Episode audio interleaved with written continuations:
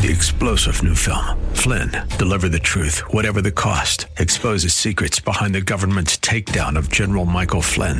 Flynn knew what the intel world had been up to. He ordered the first audit of the use of contractors. This set off alarm bells. He told the truth. He was the most dangerous person for Donald Trump to hire. They had to get rid of Flynn. Flynn, deliver the truth, whatever the cost. Available now. Watch it today. Go to salemnow.com. Salemnow.com. The Bruce Hooley Show podcast is brought to you by HemisphereCoffeeRoasters.com. Creating jobs and restoring dignity one cup at a time. Good coffee doing good. Learn more at HemisphereCoffeeRoasters.com.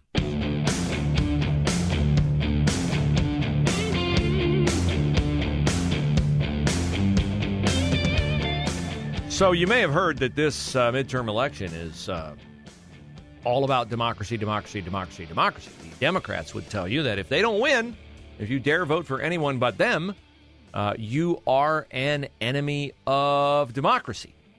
Joe Biden has given uh, not one but two speeches. One bathed in the uh, blood red light, uh, very Stalin esque, and another where he was, you know, barely awake, but still uh, screaming at you for not thinking that everything he has done is phenomenal, fantastic, and above reproach. Today is the day that you get to register your view of how he has done. If you think he's done well, then by all means, vote to give him more power. Vote to give his FBI more power. But if you think that you'd like to have some actual fact finding missions on the origins of COVID, on the constitutionality of the student loan forgiveness. If you would like to really know what Hunter Biden was up to, well, then I would vote Republican because that would give the House and the Senate oversight and they could issue subpoenas and they could force Anthony Fauci to testify in front of them. They could force Hunter Biden to testify in front of them. They could force Tony Bobulinski to testify in front of them. Not that Bobulinski would need to be forced because he's more than willing to tell the story of Hunter Biden's business dealings and Joe Biden's attachment to them. But of course, Merrick Garland's Justice Department is not going to do anything about that. Now, you would think that by tonight at midnight we would know that because you've grown up in America and you've voted in a lot of elections, and that's always been the way it's been. And certainly by six or seven thirty tomorrow morning, you would know that. But uh, that's not how it works anymore, according to the White House reader in chief, Karine Jean Pierre. Just some housekeeping to start. Can you give us a sense of what the president will be doing tomorrow on election day, tomorrow night, and if he has any plans to make an address on Wednesday after the results? So a couple of things there. Uh, I'll lay out for to, for you all tomorrow and also on Tuesday. So Do you hear the pages Tuesday, turning? the She's president will have a reading. She's paging through her book now, reading her answer. As I previously said, we expect the president will address the elections the day afterwards. Reading, And reading, reading. Have details on the timing of that. We of course will share it with all of you. Uh, but as Still but reading. I also just want to note, as you all know, because you guys have covered this these past couple of years in 2022, it took two weeks to, to call every state. In modern elections, more and more ballots are being cast in early voting and also Still reading. mail. And many states don't start counting those ballots until after the ballots, uh, after, pardon me, after the polls close on November 8th. Reading and not doing you it heard well. the president say this the other night. He has been very clear on this as well. We may not know all the winners of elections for a few days. We may not know all the election winners for a few days. So if all of those of us that Mm-hmm. voted early mm-hmm. because they allow it now, Yeah. you can go. I, I'm not a big record I'm turnout Ohio. Not a big fan of the paper ballot, except if you're overseas serving in the military. I'm okay with that, but I I think it's great that they offer two and a half weeks roughly of early voting at your election headquarters. So I'm cool with that, and that's what I've been doing the last four years. However. I would have normally voted on election day, and Yeah. so would everyone else who chooses to vote, and they could still count them all Yeah, in the past, always. in the overnight. Yeah. Yes. Yeah, so no what's problem. the difference? Well, I Why mean, is my- it different? My assumption is that the difference is uh, they need a little lag time to find out how many votes they need. That's my assumption, and that Uh-huh. is ingraining that assumption in people. I just Wow. became I just became an election denier, I guess. Uh, but I do not find this to be normal, as they are telling us it is normal. But I find a lot of things that they're telling us are normal are not normal. the way that we withdrew from Afghanistan and got 13 brave American service members needlessly murdered. That's not normal. The way we're leaving the border open for 5 million illegal aliens to come into our country, including hundreds of thousands of them who we do not apprehend. That's not normal. Wrecking our economy and giving away our energy independence, not normal. Everything they say is normal is decidedly abnormal. So I'm not surprised. I'm not surprised at all when a partisan hack like Juan Williams goes on Fox this morning and talks about Joe Biden. Thankfully, we had Kellyanne Conway sitting there to rebut much of what he had to say. But listen to Juan Williams talk about what Joe Biden does if, I hope it's not if, I hope it's when, he is defeated in the House and Senate races. Two things to consider. One is he had a very narrow margin, clearly 50 50 in the Senate, and not much more in the House, and got a tremendous amount done legislatively. I mean, we can go through the checklist. But without Tremendous that, the question amount. is where does he go? Because he's going to, I mean, you know, I, I don't think I stand alone in saying Republicans are likely to take control of the House tonight. So with uh, Kevin McCarthy and Kevin McCarthy under the influence of a lot of far right wingers, Freedom Caucus types in the House, exactly what can you expect if you're the president of the United States? And the answer is going to be not much. So I think as a result, he has to hope he holds the Senate and can still deal with the judges. And I think he has to intend to make a very clear statement about getting Republicans back on their heels about support for Ukraine. Uh, if they intend to pull out that money, he's going to punish them for it. Wow. And lastly, he's going to make a big deal about that he is the one taking on Russia and the Chinese. So he will move more towards foreign policy and away from the legislative agenda. Wonderful, wonderful, wonderful. Uh, he's gotten a tremendous amount done. Yes, he has. He's wrecked our country. He's got a tremendous amount done, all of it bad. Kevin McCarthy, did you notice he's under the far right influence of the dreaded Freedom Caucus? We can't have freedom. Oh, Jim Jordan. Uh oh. Watch out. Kevin McCarthy under his spell in the Freedom Caucus. He's going to punish Republicans for getting in the way of funding for Ukraine. Exactly how is he going to do that? Rail at them? Stumble off the podium? Wander off into the woods? Call on dead people like he's done before? And he's going to take on Russia and China for what? Not paying him his 10% cut of Hunter Biden's business deals? Joe Biden taking on Russia and China? Yeah, that makes about as much sense as hiring O.J. Simpson as a domestic violence counselor. Kellyanne Conway, sitting right there, had a uh, very, very searing reaction to Juan Williams' assessment. I think Juan just made Joe Biden more relevant on your program than he's going to be in the next two years. You already see liberal columnists dumping dumping him. You see a lot of people in the Democratic Party giving blind quotes about how ineffective he's been. And it's not like he can turn and say, "Look, I'm going to pass the baton to my female vice president." Uh, and that she can go for it. I'll elevate her and you can elect her. Nobody wants her around. And they've even stopped calling him a gaffe machine. The Washington Post said he's got a bottomless Pinocchio because he keeps on repeating lies. These are not gaffes, these are not slips of the tongue. He actually said that he traveled 17,000 miles with Xi Jinping from China, but he didn't just say it once, he has said it dozens of times, and he said it in a joint session. The White House press secretary can clean that up. The White House chief of staff, who's a tweeter, not a leader, he can clean it up on Twitter today. Yeah, but they don't do that, of course. Now, uh, this sparked an interesting interchange between Juan and Kellyanne. And when Juan talks here, I want you to realize, I want you to uh, check in. He says what's supposed to be a secret. You've heard all the uh, democracy, democracy. Oh, we're under attack. Oh, this is the most consequential election ever. We could lose our democracy. Juan Williams admits here why all that alarmist talk has been coming from top Democrats, past and present. I think they've put themselves in a terrible position, not just for Joe Biden as an ineffective messenger, but a message. The Democrats, Juan, don't have a, a communication problem. They have a fact problem. They've passed policies that America has rejected. I don't think that's true. In fact, I think if Well, you we'll look see at tonight. the polls, I mean, clearly the American people are very supportive of things like lowering the cost of prescription drugs for seniors, dealing with mention that. climate change. Uh, you know, Climate change. infrastructure. Remember, we used to have Dana and I used to joke about infrastructure week. He gets it done. But so that's not the issue. I think the issue is, and you know, this comes back to messaging, Kellyanne. That right now, Republicans have had great success in this cycle with messaging. I think, uh, if you want to put it derisively, they pushed the fear button Oh, on crime and they on did. inflation Oh my and God! on You've got Obama out there scolding America that democracy is on ballot. Jim Clyburn just saying saying things are going to fall but- apart. Wait a minute. Those, those are issues that, in fact, spur turnout in the Democratic Those aren't issues. Whoa! What did he say? Those are issues that spur turnout in the Democratic Party. Oh, so that's what it's about. Uh huh. Pressing that fear button. You mean democracy's not really at risk? You mean an election actually is a democracy? In action?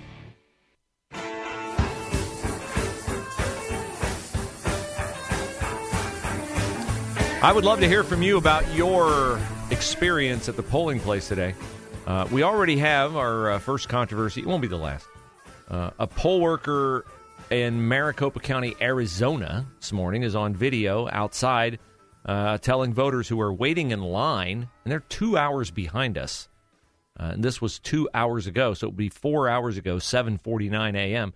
He's telling people the voting machines are broken, uh, and I'm now getting uh, word on social media that that is not true and that the voting machines are working fine. So, what's your experience here? Franklin County, Union County, Madison County, Delaware County, Licking County. What's your experience at the polls this morning? I've told you guys before. I started to believe Trump could win when I took a drive through rural Ohio prior to the 2016 election. I didn't see one Hillary sign for literally 100 miles. I didn't see one Hillary sign. I'm like, okay, Orange Man Bad's got a chance. And then that morning, I went to vote at my local polling place. Shout out Jonathan Alder High School. And the line was out the door when it started. And it looked like people weren't just there to like go through the motions. It looked like they were there to get something done. And I thought, people who live around here, farmers, a mix of farmers, a mix of factory workers, a mix of executives, they're not out here at this hour of the morning to vote for more of same, more of Obama policies. And they weren't. So I'd like to know what your experience was at the polls this morning. Uh, 844 Talk 989 844 Talk 989, our number. Rob on the west side. Hi, Rob. Welcome to the Bruce Hooley Show. Hey Bruce. Uh, first of all, I apologize. I did actually had to vote early because uh, last time around You don't my need to health kinda- apologize. you don't need to apologize. I'm just saying it's not my thing. my well, my health let me down, and I wasn't able to get out that day, and I wasn't going to let that happen again. Very good. So Excellent. Uh, but the the reason I'm calling, um, I've heard you this morning, and I listen to you quite often because I'm I again with my health, I spend a lot of time with the radio, Mm-hmm. and I can remember your excitement and just the energy in you after Trump's rally in Delaware. Yeah.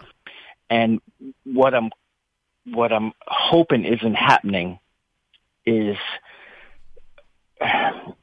we've still got McConnell in there. We've still got uh Oh, what happened to Rob? He dropped. Rob, call me back. Call me back if you uh, if you get back connected. Don't know what happened. Apologize for that. I, I can't even tell exactly where he was going. Uh, I don't know if he was going to chastise me for uh, not still being all in on Trump. Listen, let me say, if Donald Trump's the nominee in 2024, I will support him a thousand percent because I know he will be vastly superior to anyone the Democrats nominate. I just believe the Republican Party has better, younger, more energetic, less divisive, less awakening to Democrats options. Okay? Democrats are going to flock to the polls to keep Trump from being president again. They will not flock to the polls in the same number, with the same ardor, with the same determination to vote against Tom Cotton, although the reports are Cotton's not running, Mike Pompeo, Ron DeSantis, Nikki Haley, Kristi Noem, Josh Hawley, Glenn Youngkin, I mean, I na- what I name six people there. The Democrats have no one, zero, zip nada. But they had no one in the last election, and they won it because we ran the guy when we had to, and I get it. He should have won, and he would tell you he did win, and that's the thing. He just can't get off of that. He can't get off of saying that he won. Now, uh, Rob is back connected. We have Sarah waiting. We have another call waiting with the name not on the screen yet, but it will be there. Rob, are you back with me? Nope, Rob is not back with me yet. So I'm going to put Rob back on hold. Take one, line one. Brian, line one, line one says Sarah. You want me to take Rob on two? Three, take three. Okay. Rob, are you with me? Hello, Rob. Hello, Rob. Are you there? This is Sarah. Oh, okay, Sarah. Go ahead, Sarah. We'll find Rob, but right now you have the floor. Okay. Well, I voted a few days ago, um, early voting, and I did it more so. But I can say one thing: uh, last year, I had called the Republican Party and was trying to explain to them that whenever they have like judges that are up there, why can't they put a D or an R beside their name? Yes. So you don't get stuck voting for somebody that you don't want in there. Good point. And you, I can get rid of the Democrats in there and get some regular Republicans in there. And, And they actually gave me a sheet with all the Republican uh, judges and stuff that were up there. well, excellent. I really like that. Well, very good. Thank you, Sarah. I appreciate the call. And the judgeships are exceedingly important.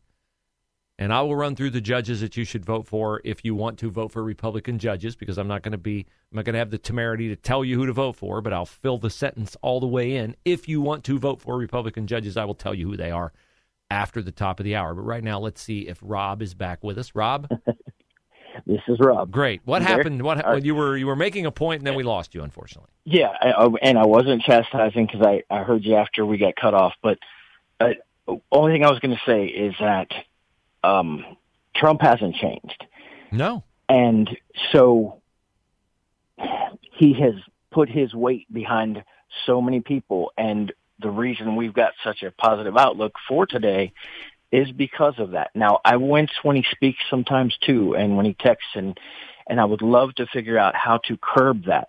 But I don't want him to back off too much because he was almost too kind in the people he surrounded himself with the first go around.